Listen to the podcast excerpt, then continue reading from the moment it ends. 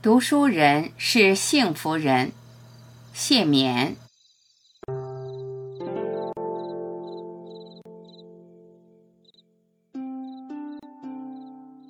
我常想，读书人是世间幸福人，因为他除了拥有现实的世界之外，还拥有另一个更为浩瀚也更为丰富的世界。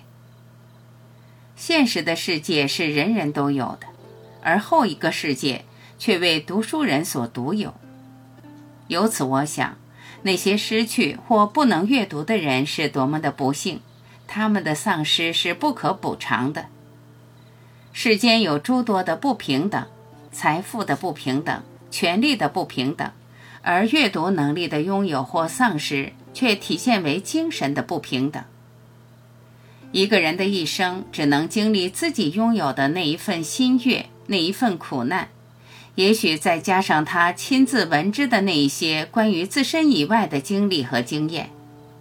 然而，人们通过阅读，却能进入不同时空的诸多他人的世界。这样，具有阅读能力的人，无形间获得了超越有限生命的无限可能性。阅读不仅使他多识了草木虫鱼之名，而且可以上溯远古，下及未来。饱览存在的与非存在的奇风异俗，更为重要的是，读书加惠于人们的不仅是知识的增广，而且还在于精神的感化与陶冶。人们从读书学做人，从那些往哲先贤以及当代才俊的著述中学得他们的人格；人们从《论语》中学得智慧的思考，从《史记》中学得严肃的历史精神。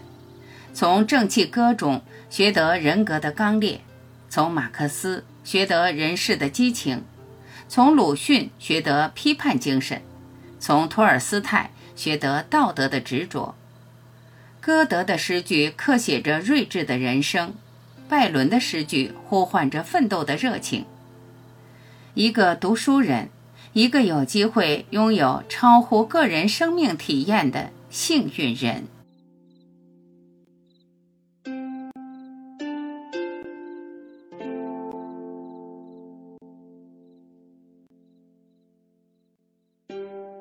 感谢聆听，我是晚琪，再会。